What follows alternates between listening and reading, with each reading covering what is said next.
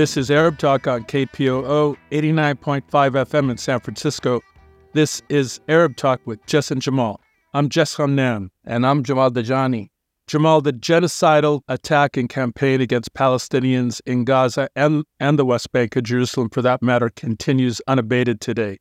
The latest statistics that we have are 9,488 Palestinians murdered in Gaza, 24,158 are injured.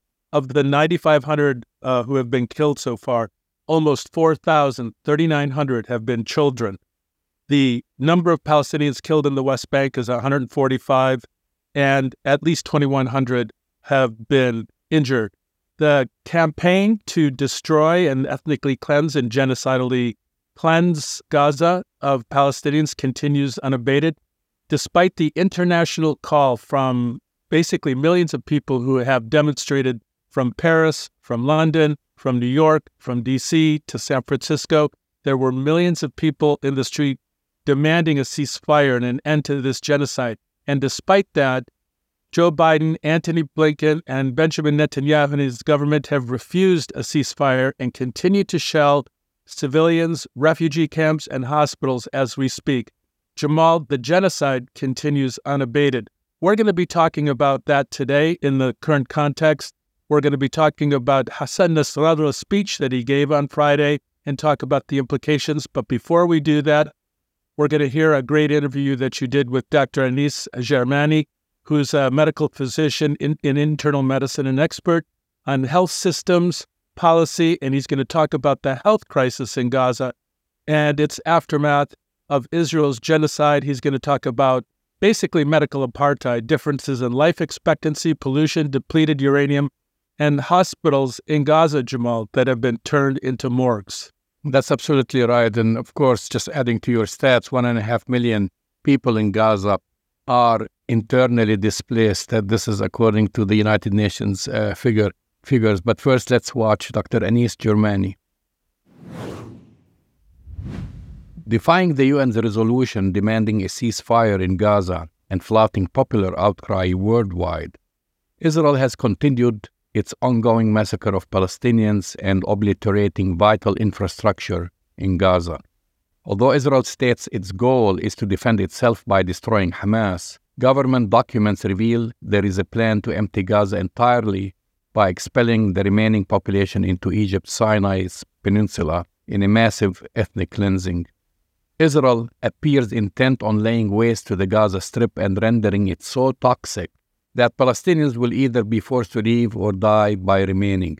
It has created conditions so dire that after its genocide by bombings uh, ceases, pandemics, rampant infectious diseases, lack of care, food, and water will result in the largest number of Palestinian fatalities yet.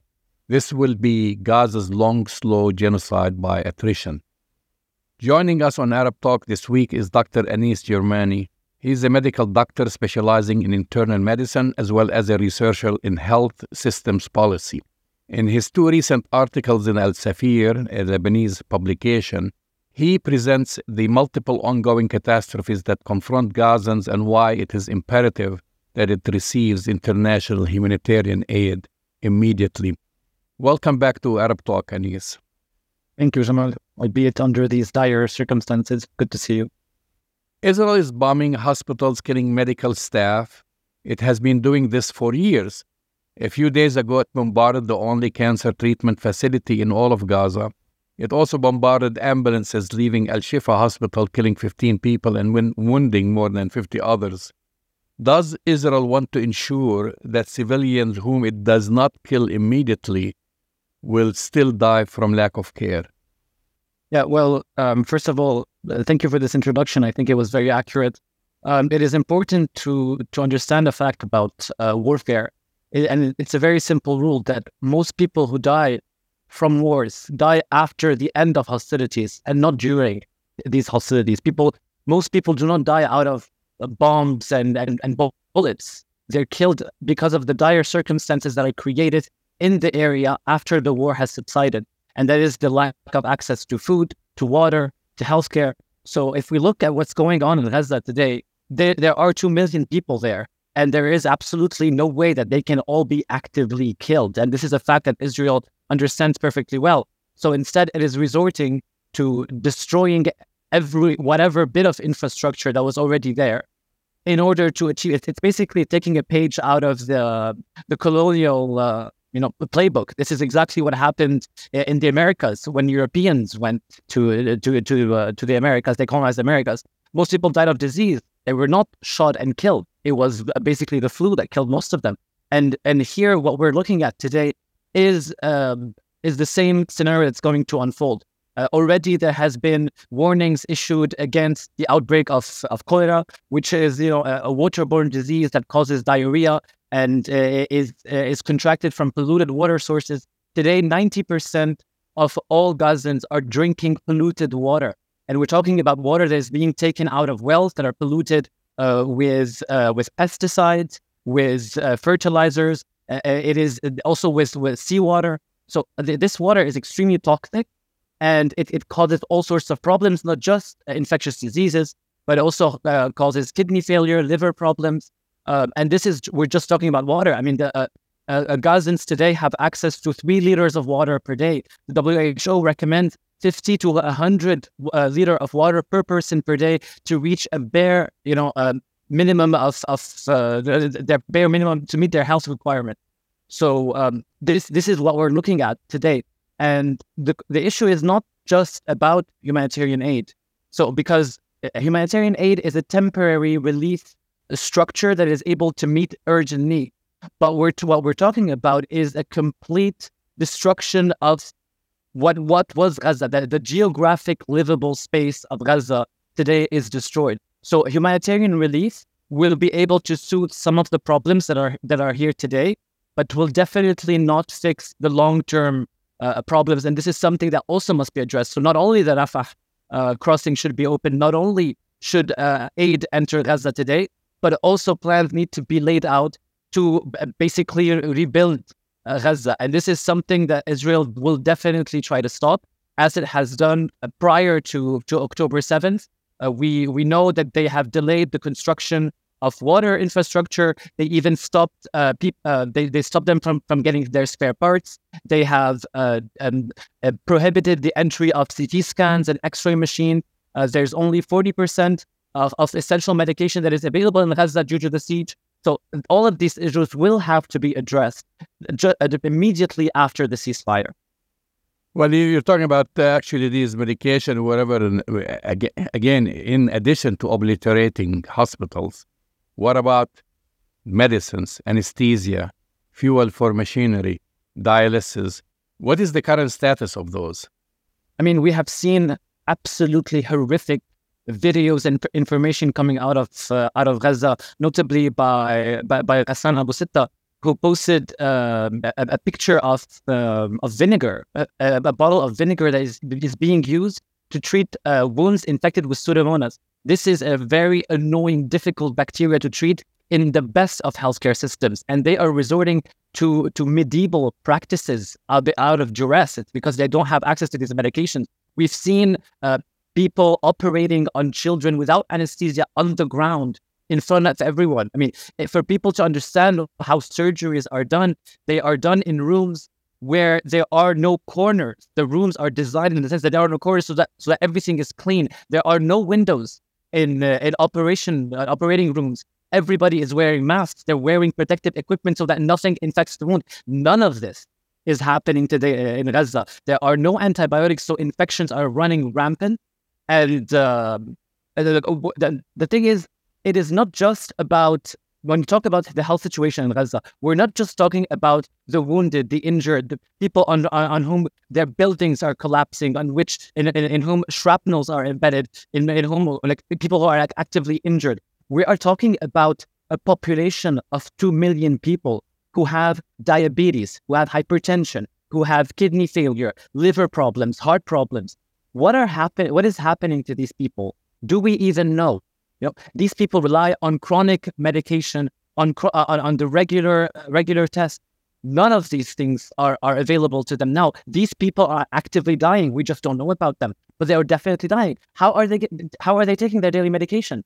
we have absolutely no idea. So definitely they are dying. Do we do we think that these people are accessing today their anti-diabetic medication or their hypertensive anti-hypertensive medication?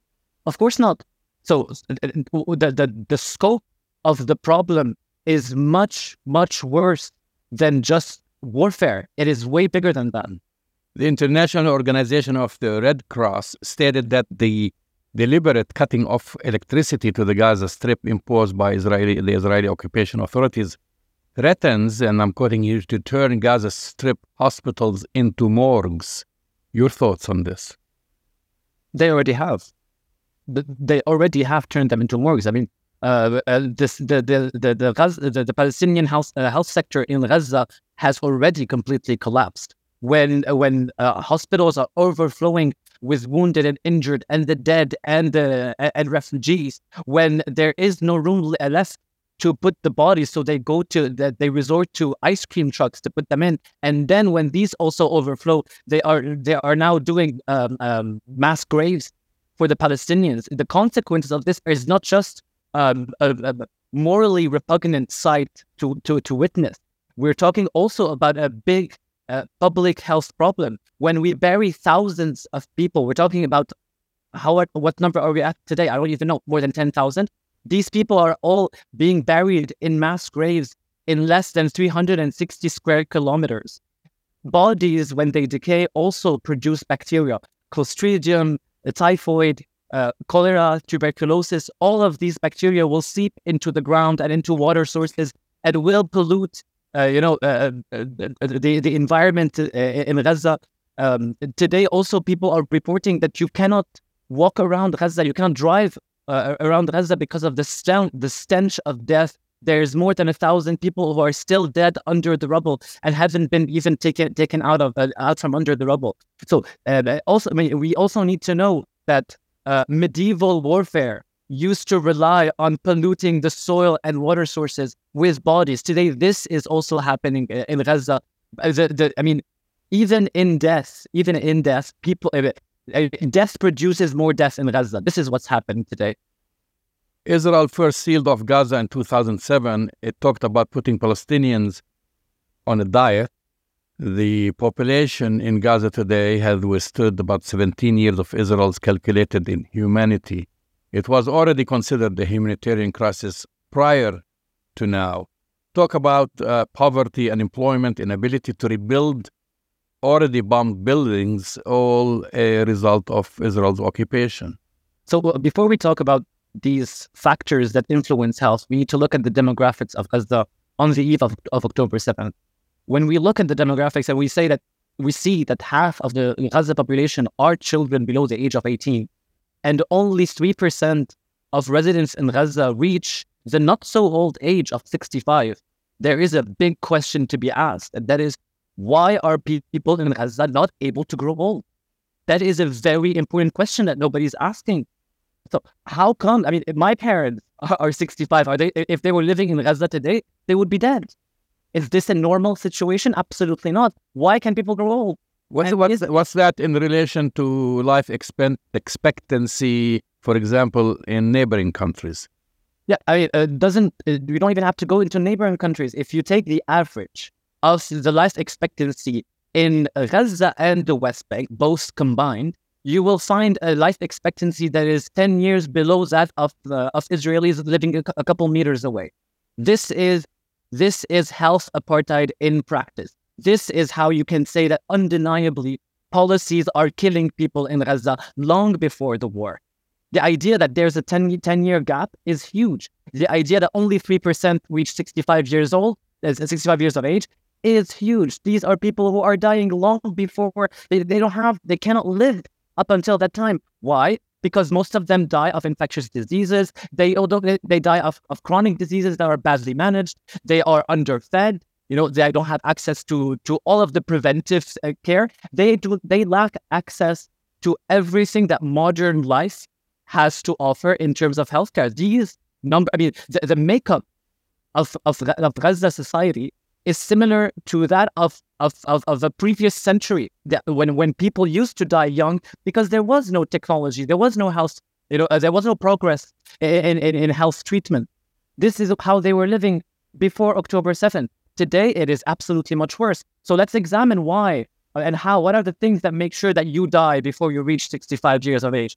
And that is lack of uh, access to, to, to, to, medication. More than, uh, than 50% of Gazans have difficulty affording their medication. More than 50% of them also have uh, difficulty, difficulty paying for, uh, for water and electricity. There's 80% unemployment. 80% of families uh, were in debt because they needed to, to, to buy their necessities. Um, even more, uh, worse than that, hospitals are ill equipped because because of the siege. The equipment is not allowed to enter. Medication is not allowed to enter. So then they devise the Israeli apartheid de- devised a system whereby people would apply in Gaza, they would apply for a permit to get out of Gaza into the West Bank to receive their treatment. The WHO counted two, more than 250,000 applicants between 2008 and 2022. These people applied to the Israeli authorities to go to move from Gaza to, to the West Bank to receive their treatments and come back. Do you know that 40% of these applications were either either denied or delayed? And we're talking about a third of these applicants were kids who have cancer. They wanted to go out to receive their treatments. And among the kids who were approved to go to receive their treatment, 40% of them, 40% of their parent uh, of, of, of them were denied, their parents were denied the right to take their kids to that hospital to receive that treatment. Do you imagine a scenario where a kid is traveling either alone or with a stranger to receive any kind of treatment. When we see a kid who has, you know, a minor wound, you know, you have their parents coming with them to make sure that they're okay, so that they're not afraid. And we're talking about kids with cancer who cannot go with their parents to receive chemotherapy in an area that they do not know, and then they have to go back. This is absolute insanity. 800 people among these people, 800 died waiting for the approval to come, and it never came for them. This is health apartheid in practice. The demographics you cite, uh, these are figures uh, or compl- compiled by the United States CIA. Uh, so this is something demographic Israel, data. Yes. Yeah, yeah. This is something Israel is well aware of. Uh, forty percent of the population is under fourteen, while only under three percent are older than sixty-five, which is very important. These are the CIA's figures. So when Israeli Defense Minister Yoav Gallant states, and I'm quoting here, we will impose a complete siege on Gaza. There will be no electricity, food, water, or fuel. We will close everything.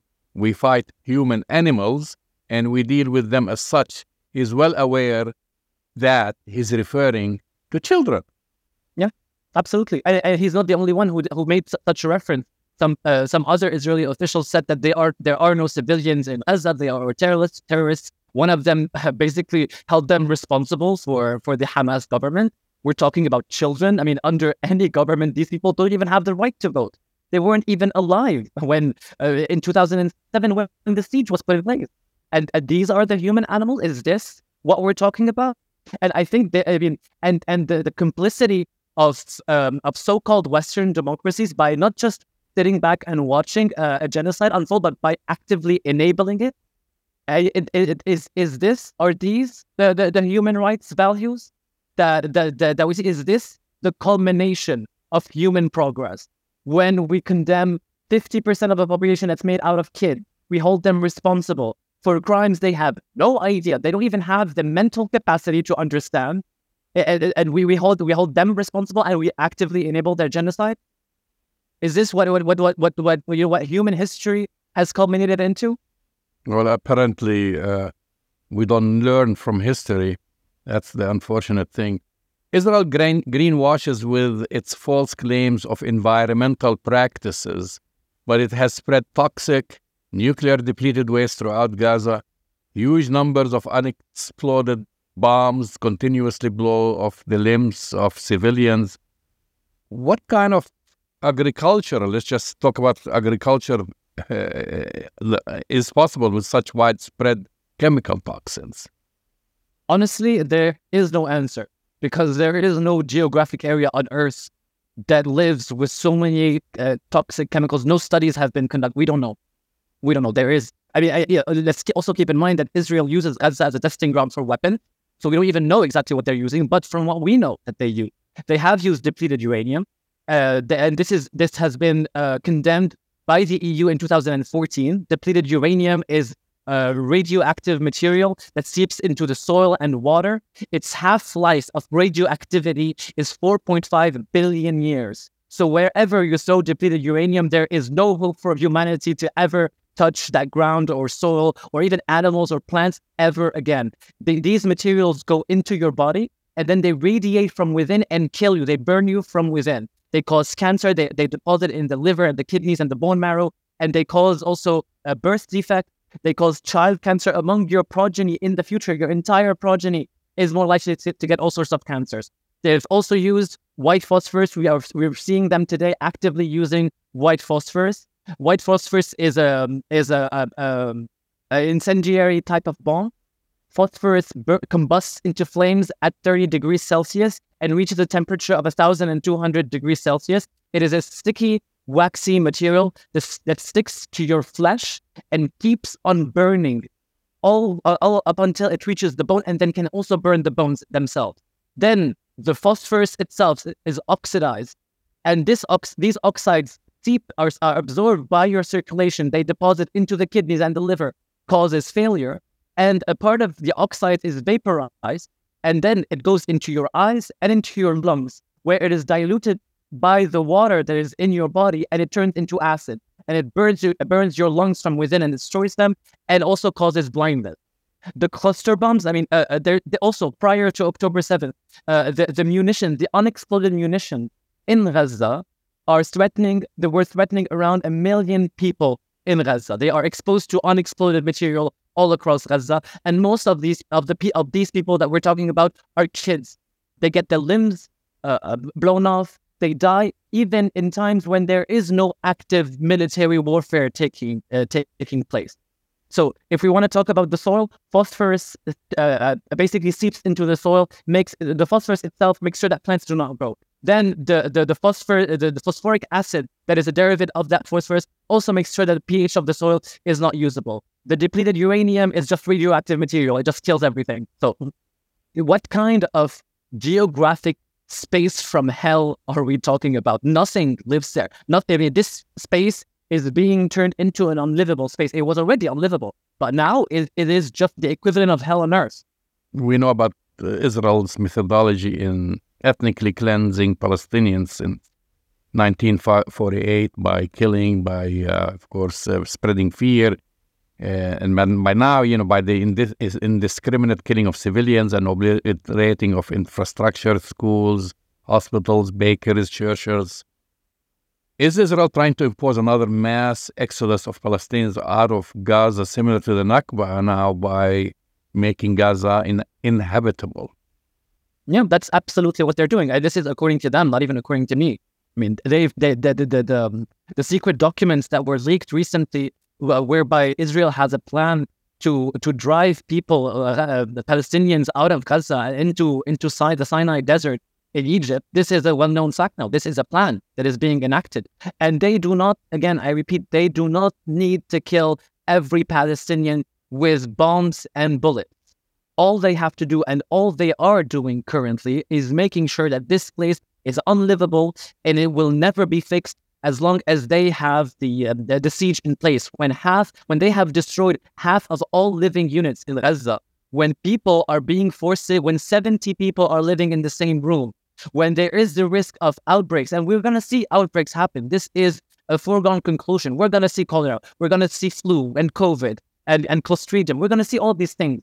And, and, and then at some point, they, I mean, they are creating a scenario where not just Palestinians, but even observers, people with with a shred of humanity left in them, when they're going to look at what Gaza, what, what's left of Gaza, and when they're going to see all of these epidemics and these outbreaks and these deaths after after the end of hostilities, they are going to be demanding that Palestinians Palestinians are let out of Gaza because of the, the, the circumstances and conditions out of the making of uh, of Israeli. You're part of the medical community. Uh, what is the medical community is doing about it, or the international, I should say, medical community? Uh, I mean, they must know what you know. Maybe even uh, they've done research on that. What have they been doing about this? I mean, uh, I there is, for example, Médecins Sans Frontières. They have issued a, a, a very condemning statement, which is uh, uh, somehow a political break with their previous stances. This time they are unequivocally condemning the genocide. There are heroes. I, and I say this word I mean, in, in, every sense of the word heroes, like Ghassan Abu Sitta, who left their uh, London or whatever, the, the, comfort of their homes, to go to Gaza to treat uh, uh, patients. They are reporting. I mean, the, the, the things that they are reporting not only are important for us to know what's happening on the ground, but but they are documenting crimes and the scope of it. I mean, I don't think in any other instance in human history have we had such a televised, documented genocide. And and the the, the, the working conditions. I mean, I have worked in a country that um, that, that was suffering from an economic collapse and COVID, and I was at at my wits' end during during COVID. These people, I have no idea how they are practicing medicine there. I truly have no idea. There is no equipment. There is a lot of people, a lot of misery. I mean, you have to worry about your family. You have to worry about yourself because Israel is indiscriminately bombing hospitals. Yesterday, they bombed the entrance of Al Shifa Hospital. The, the amount of stress, of exhaustion, the lack of resources, I truly have no idea what the how they're able to do it, but they are definitely the, the, the heroes of our time. If you were to be optimistic, and that's a very measured word to say being optimistic, what must happen to prevent this? The end of apartheid. The end of the Israeli apartheid system. There, there has to be a ceasefire today. There has to be the entry of humanitarian aid today to relieve the urgent needs of Palestinians. But on the, the, but the medium to long term, there has to be the end of apartheid. The siege over Gaza has to be lifted. People, I mean, apartheid breeds inequality. It breeds death. This, this is the whole point of apartheid because there are humans and non-human humans. This is how the system perceives Palestinians. There is absolutely no way that we can find a viable solution, a fair, just strictly from the health perspective. There is no solution as long as there is an apartheid state in place. This is unequivocally true, and no single, you know, uh, public health, uh, you know, um, um, uh, uh, professional will tell you that yes, you can have fair health outcomes under a system of, of apartheid. We've seen it happen in South Africa. We've we're seeing it. We've we've seen it happen in Palestine, and it, it's it, it's a well known and documented fact. And anything short of this is is either bad science or or even uh, I I would say a political uh, corruption of uh, of science to justify uh, apartheid and even genocide today. Dr. Anis Germani, uh, thank you for coming on Arab Talk. Thank you for having me. That's the voice in the face of Dr. Anis uh, Germani, a medical physician in internal medicine, basically talking about medical apartheid and the impact of this genocide on uh, Palestinians living in Gaza and the destruction of hospitals and healthcare infrastructure. Jamal, this is an extraordinary description of an attack on civilian populations and areas like hospitals and clinics and ambulances, which are protected by the Fourth Geneva Convention, which the Israeli government and military seem to completely ignore. You're absolutely right, Jess. And uh, what Dr. Germani uh, basically spec- uh, you know, specified is that yes, we're watching in real time this massacre, this genocide, the destruction of hospitals, the killing of children, and so forth, and the catastrophic health. Imagine uh, he, he he cited he he watched a doctor operate. He didn't even have and uh, uh, not only anesthesia, but he didn't have antiseptics. So he was using vinegar. I mean, exactly. we're going back to the Middle Ages. However, what he said, which is the most important thing, is the aftermath, because the aftermath is going to be worse than what we are witnessing today with uh, what Israel have done the damage to the to water and sa- sanitation infrastructure, hospitals, the use of uh, depleted uranium uh, polluting earth. So phosphorus, what phosphorus? So what Israel is doing, aside from, and we'll talk about their plan to ethnically cleanse, because this is this is not something we're talking we're making up. This is something that leaked from the Israeli media about their plan that they set in place to displace 2.2 million Palestinians. But even after all this death and destruction, and let's say there is a ceasefire, assuming there'll be a ceasefire, Gaza is going to be inhabitable. And so their ultimate goal also is like if you're living there with what remained of your family, you're like you cannot drink the water, it's polluted. Uh, people are going to be dying from all kinds of things like cancer uh, related things. And you, you would want to pack your bags and leave. And that's their intention. If you're a farmer, your, your, your, your, the land is polluted, yes, it's toxic you cannot grow, or if you grow anything on it, it's going to be poisonous. So he's talking really focusing a lot on the aftermath, which uh, people are not talking about it now because everybody is so occupied with the with the moment, and, and the moment, of course, is very important. But the aftermath is going to be horrific. Well, that's exactly right, Jamal. And basically, what we're hearing from colleagues in in Gaza physicians like uh, Dr. Ghassan Abu Sitta, who's the chief uh, trauma surgeon at Al Shifa Hospital, is that he's seeing injuries and consequences of the destruction of healthcare infrastructure that go beyond the immediate and acute uh, destruction that's happening right now. And as Dr. Germani said, everybody's concerned because of the lack of antibiotics, the lack of medicines. Did you know that there are tens of thousands of Palestinians in Gaza who rely on uh, dialysis for their kidney disease that have not been able to get dialysis for their kidney disease. I mean, the destruction that's going to happen in the future of Palestinians in Gaza being able to access healthcare and to and to have any semblance of adequate healthcare is completely destroyed, Jamal, completely destroyed. And I think Dr. Germani's analysis is very apt. We're concerned right now about cholera because there's a complete destruction of the sanitation system right now, let alone we're getting into the wintertime and infectious diseases like flu, cold, COVID, and RSV and other diseases, which there will be no vaccines available to Palestinian children who are suffering the immediate effects of acute trauma right now. So I think this is a good segue for us to understand what the larger Israeli plan is and has always been, Jamal, is to ethnically cleanse and to remove any semblance of Palestinians anywhere in Palestine. They are using this genocide in Gaza to execute their plan to remove Palestinians from historic Palestine in Gaza right now because the land is inhabitable. Even though Egyptians will not allow Palestinians to go into the Sinai, let's say right now, the problem is there is no place to live as a decent, uh, dignified human being anywhere in Gaza right now. So they are doing their plan.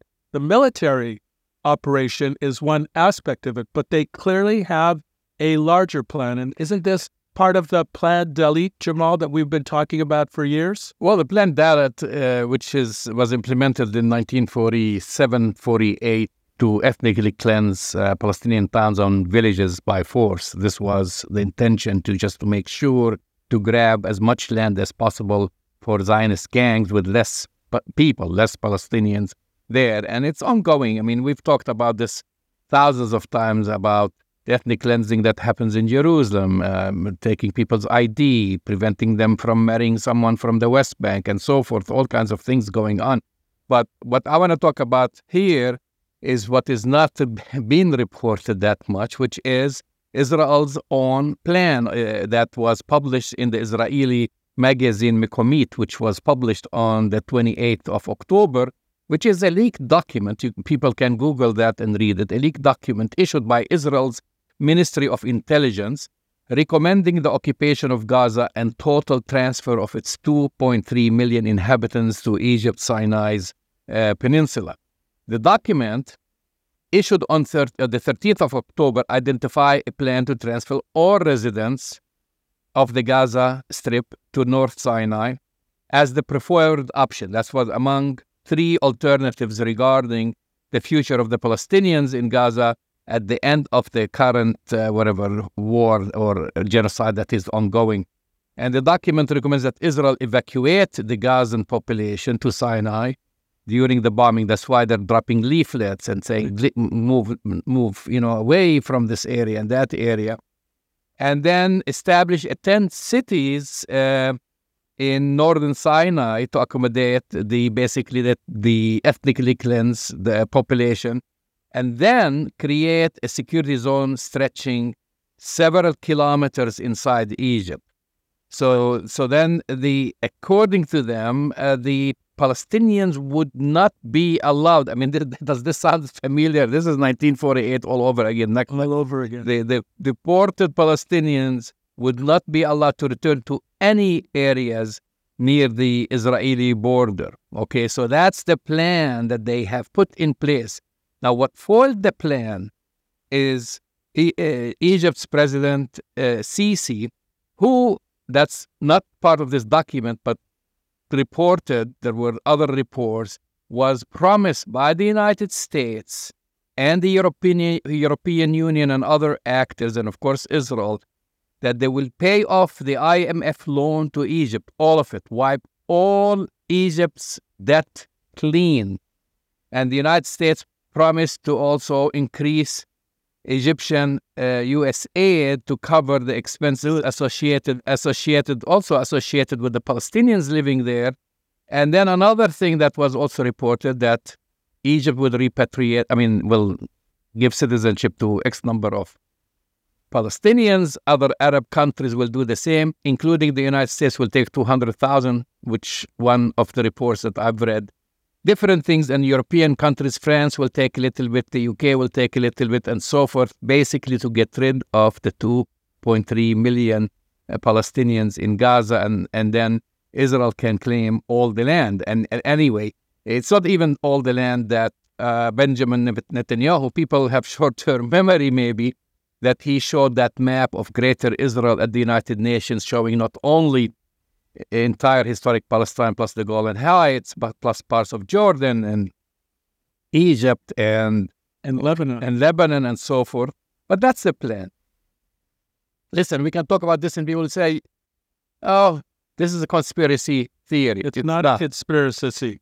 We we tell our listeners and viewers, Jamal, look at facts on the ground. Look at facts on the ground and hear it from ground. from the horse's mouth. And I just want to add to this because just today Israel's heritage minister, Amichai Eliyahu, said a statement. And what did he say? He said that, in his view, dropping a nuclear bomb on the Gaza Strip is one of the options.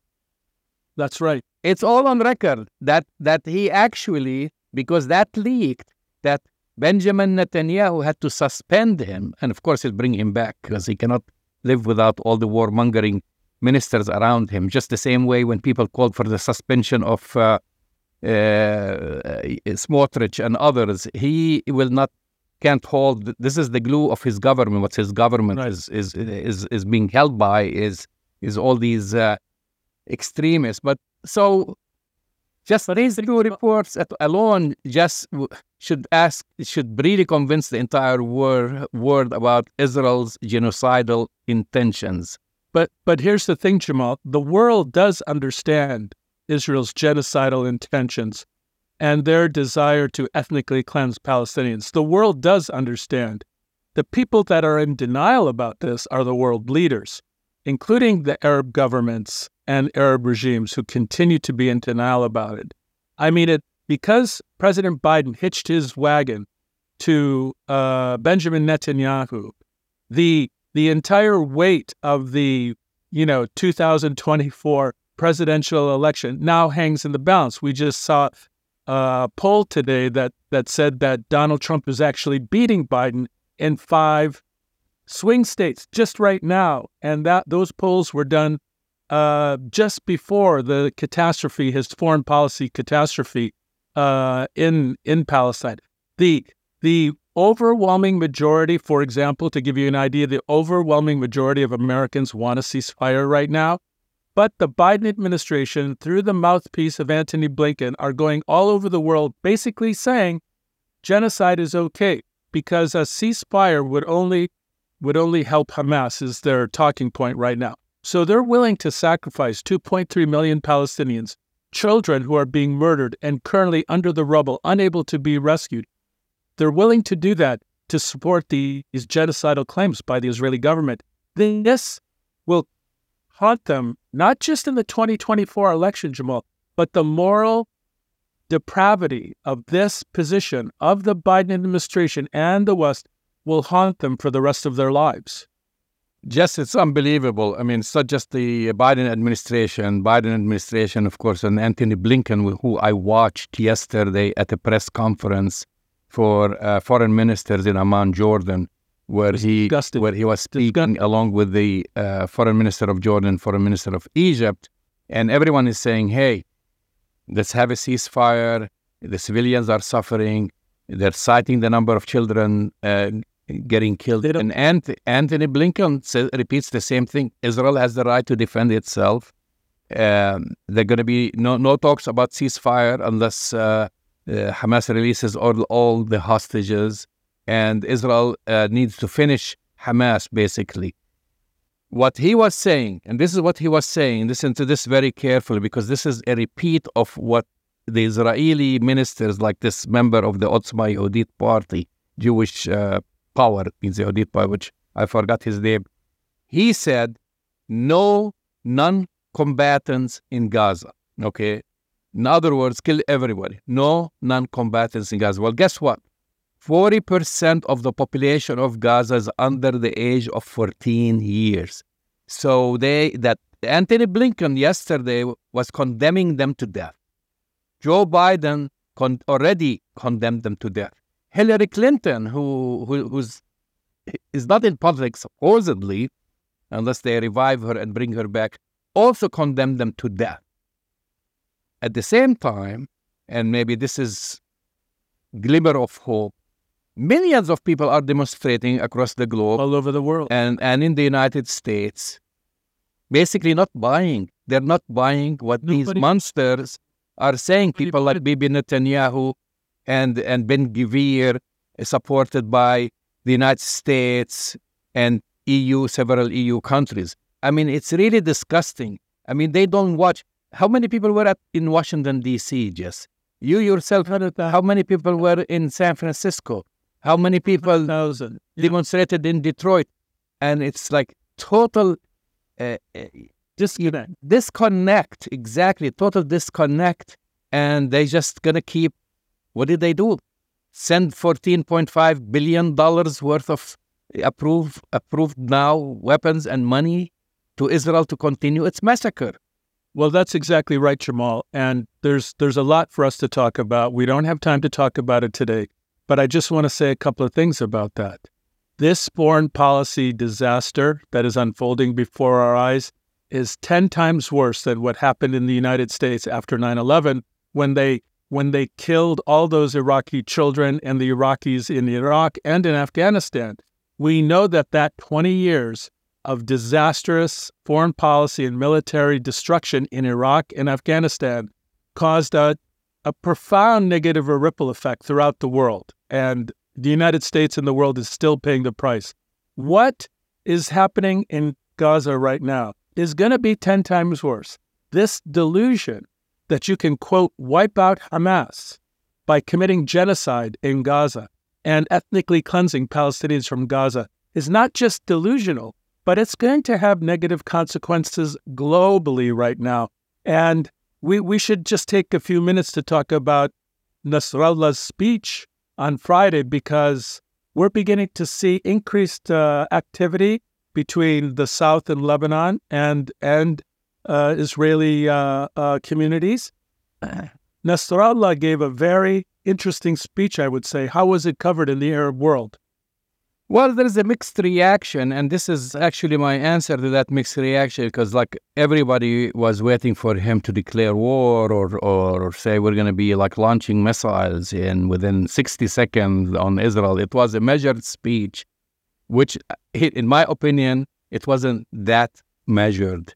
Uh, it, he, he he was basically a tactician. The way he presented the position of uh, Hezbollah the first thing he wanted to affirm first and foremost is that what happened is uh, this operation into Israel by by Hamas was exclusively Palesti- a Palestinian operation, and that Hezbollah was not involved, and, and Iran was not involved because they're trying to drag Iran and Hezbollah in the planning part, and this has nothing to do with that. So I think that's the first message message he wanted to convey.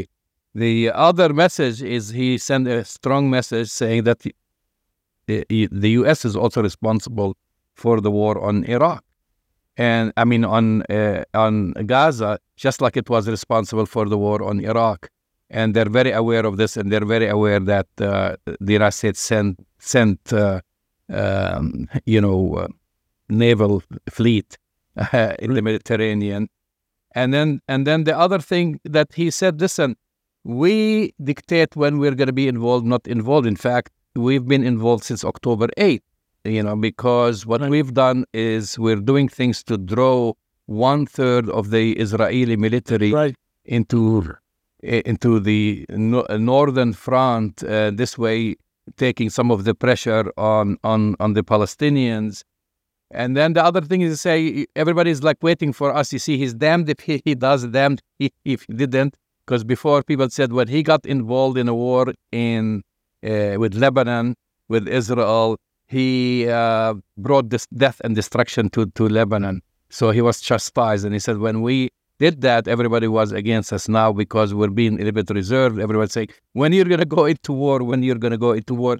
And then he asked Arab nations, well, what are you, what have you been doing about it? Why should it be expected that we get engaged in this war? Why should Iran be expected? What about all the other 21 Arab nations? What, what have they been doing? So I would say this is my summary of the speech, but I think if I were in uh, in the Israeli shoes, because he also talked about the capabilities of Hezbollah, I would be very worried. It was it he was he was very calm and and didn't make a lot of threats.